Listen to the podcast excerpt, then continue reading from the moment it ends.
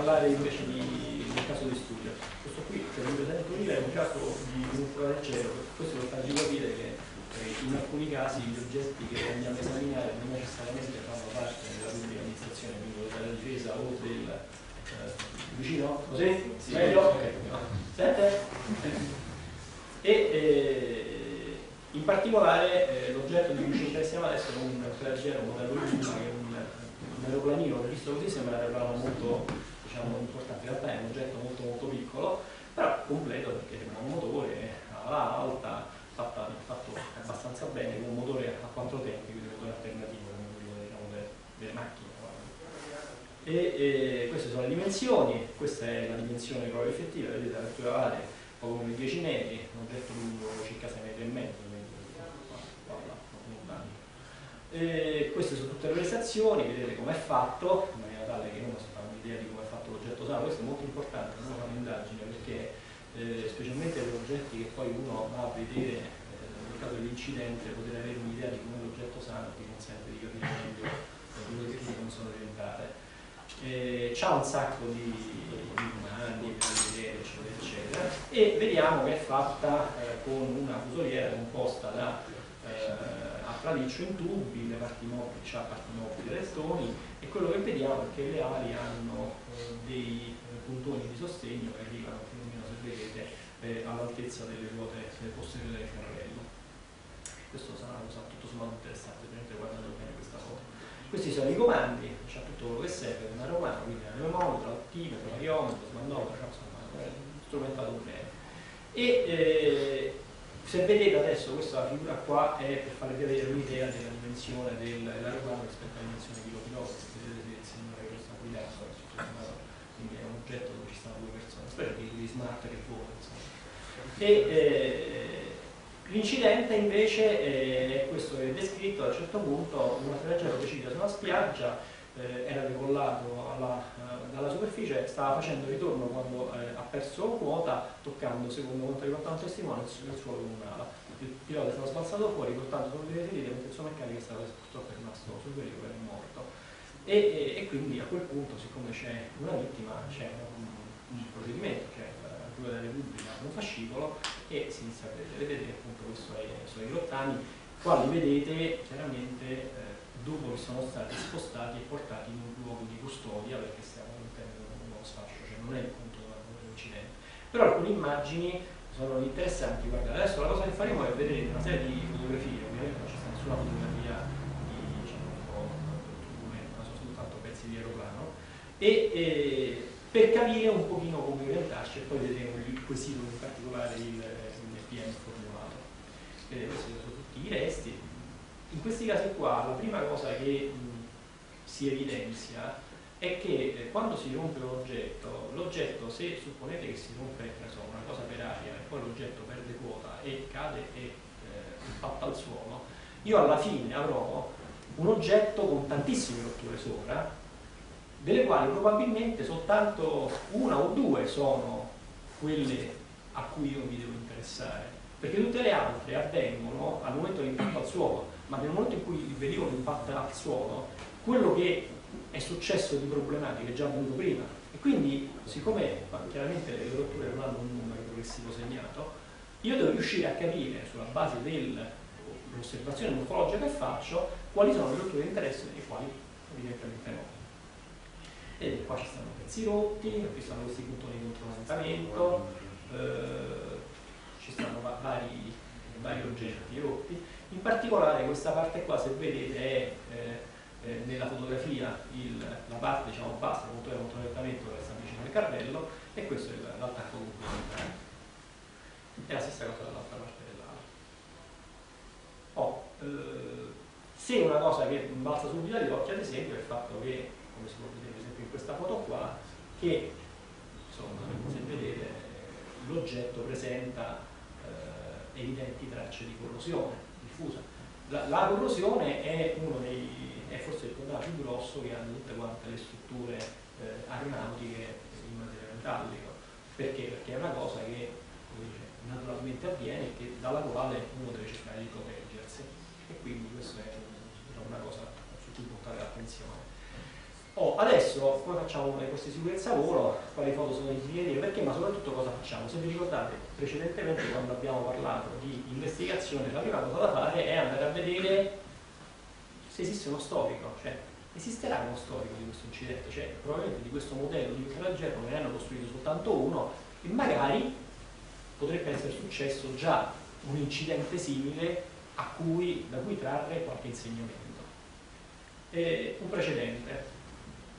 Un precedente, il pilota precipitato ieri in mare, questa descrizione, era un pilota esperto con migliaia di livelli di volo, quindi quando uno legge un pilota esperto si aspetta che tutto sommato grosse stupidaggini dal punto di vista del fatto umano potrebbero averlo fatto, diceva fatto un, acquistato un traleggero, era appena revisionato, diceva aveva voluto provare l'aereo effettuando un primo volo, al secondo volo invece era andato da solo. E mentre stava pensando a affrettare la piata, probabilmente per rientrare alla piccola pista, un'ala gli si è praticamente chiusa, cioè gli si è staccata dal corpo, cioè chiuso come fosse chiuso a ombrello.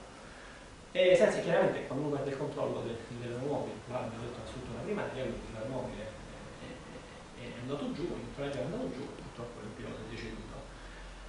Bisogna dire che in questi casi qua eh, il eh, PM nel momento in cui ha assegnato eh, l'incarico al consulente tecnico ufficio eh, formula un eh, quesito dove dice eh, accerti se il pericolo da turismo attualmente in sequestro fosse affetto da difetti strutturali previo esame dello stesso in base ai quali si possa stabilire un eventuale nesso di causalità quindi abbiamo trovato in termini giusti perché il Presidente ha scritto il magistrato eh, ai fini di giustizia.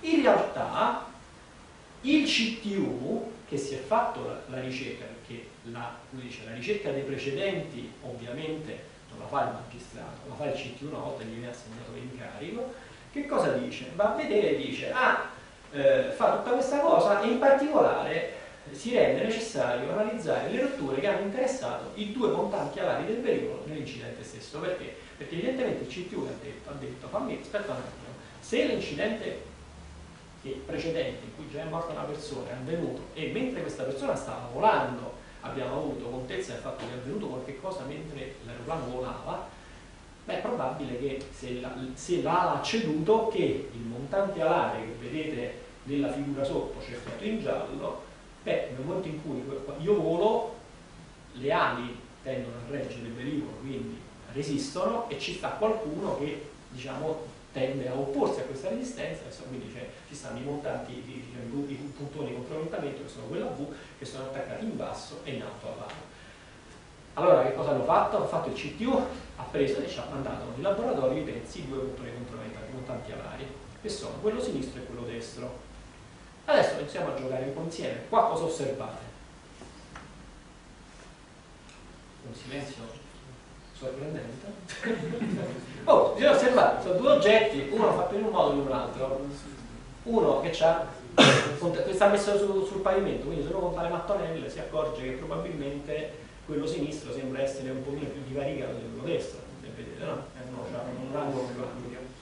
Non solo, ma il, eh, il sinistro se uno lo mette su un tavolo si accorge che rispetto al piano di giacenza c'è anche una deformazione plastica che va verso l'alto, c'è quindi una deformazione. E quindi abbiamo deformazioni plastiche, cioè che rispetto a un oggetto sano, l'acqua è sano, questo oggetto sembra essere aperto e divaricato. Quindi abbiamo deformazioni plastiche. Se andiamo a guardare poi eh, da vicino l'attacco, osserviamo che qui c'è una rottura abbastanza prolungata che interessa anche una parte diciamo, soltanto eh, sulla parte diciamo, di sezione, ma anche longitudinale, superficie del cilindro. E, eh, e, vediamo che al centro ci sono deformazioni plastiche da strappo, cioè quindi questa cosa qua la annotiamo, cioè ci, prendiamo, adesso andiamo a vedere l'altro che tipo di deformazioni che presenta. Eh, in genere eh, è importante nel momento in cui si osservano deformazioni plastiche riuscire a capire se queste deformazioni plastiche sono coerenti eh, con altre deformazioni presenti sul velivolo che sono eh, certamente riconducibili all'impatto.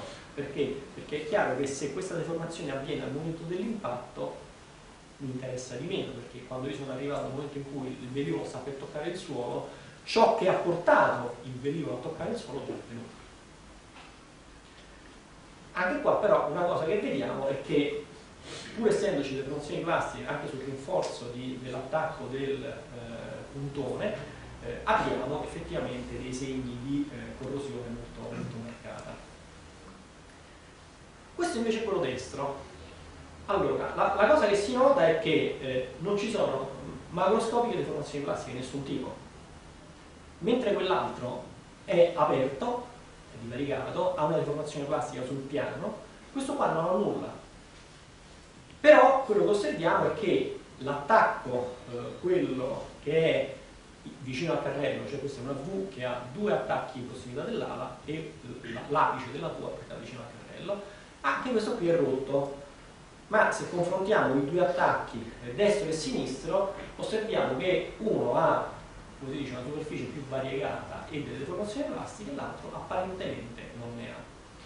E quindi iniziamo un pochino a puntare l'attenzione perché effettivamente se il precedente nasce da una rottura a, da una chiusura dell'ala può essere ragionevole che ci possa essere un cedimento di qualche tipo riconducibile alla, a uno dei due puntoni vediamo che uno è rotto ha deformazioni plastiche l'altro non l'ha quindi diciamo, già iniziamo a, a orientarci eh, il raccordo sinistro ha deformazioni plastiche, differente corrosione e una corrosione anche sotto lo strato verniciante in particolare, se il raccordo sinistro lo andiamo a guardare da basso, notiamo una cosa.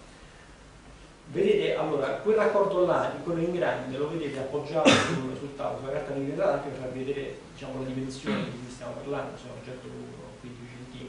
E invece nel riguardo in basso a sinistra vedete quell'oggetto quando invece è in servizio ed è montato. Quindi quello lavora così. Osservate qualche cosa sulla parte, quindi se vedete quella parte che noi vediamo in grande è la parte inferiore di quel raccordo quando quel raccordo è in servizio, in esercizio.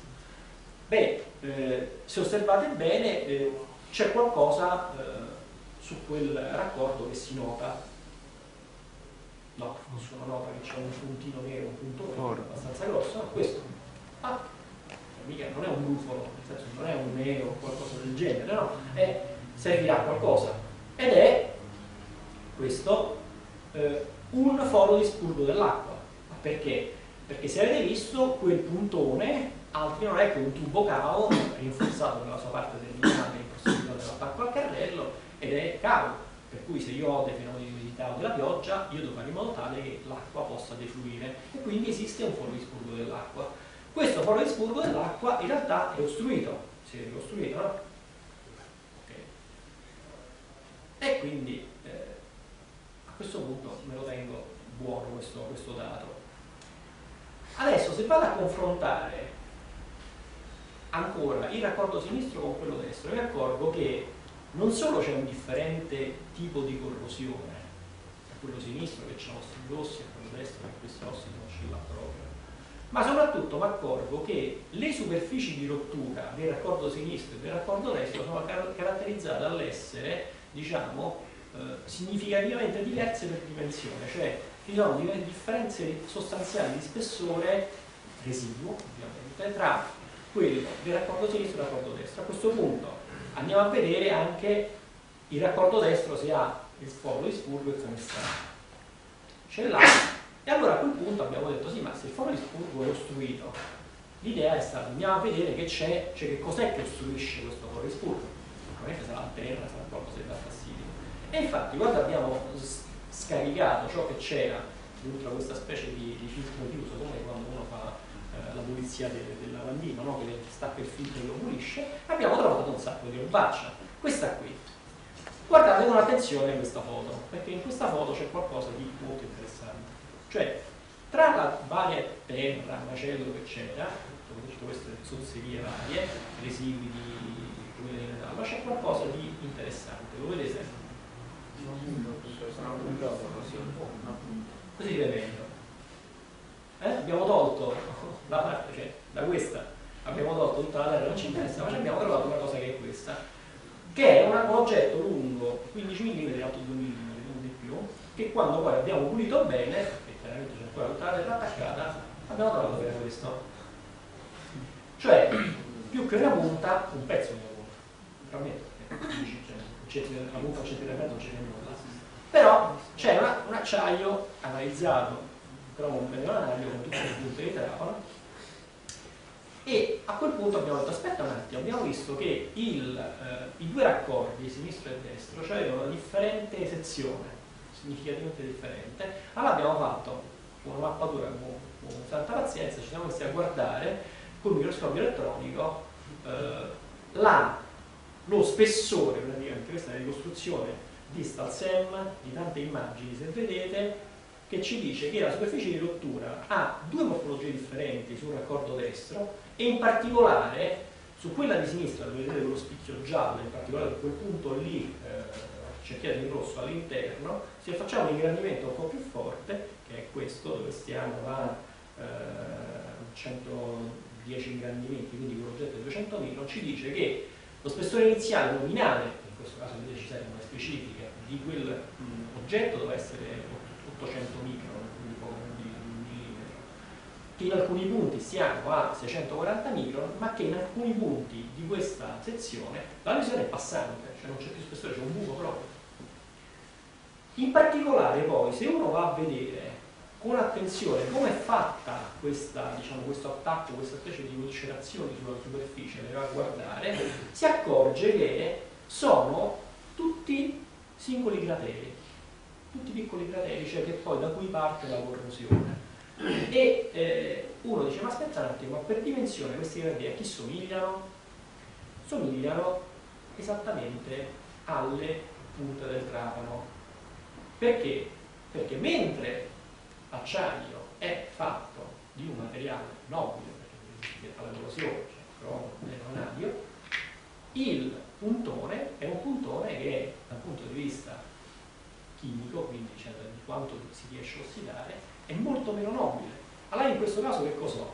Avevo che all'interno del raccordo, evidentemente, c'era andato a finire un pezzettino di una punta di un trapano. Perché? Perché una condotta che in questo caso è, dice, la condotta di qualcuno che probabilmente intende fare qualcosa di, dice, di utile, ma non percepisce che quello che sta facendo ha un pericolo nascosto assolutamente più grande del vantaggio che può trarre dall'operazione che sta facendo. Cioè, facendo quel buchettino lì, se per qualche ragione io voglio o di sostruire la sede del buco oppure allargarlo perché così l'acqua esce meglio, ma facendo questa cosa qua mi si spezza un pezzettino della punta e rimane dentro, io ho all'interno della canna che è un materiale meno nobile, un materiale che deve resistere alla corrosione e che è in intimo contatto elettrochimico con il materiale della canna perché dentro c'è l'acqua ciò una cella galvanica a tutti gli effetti.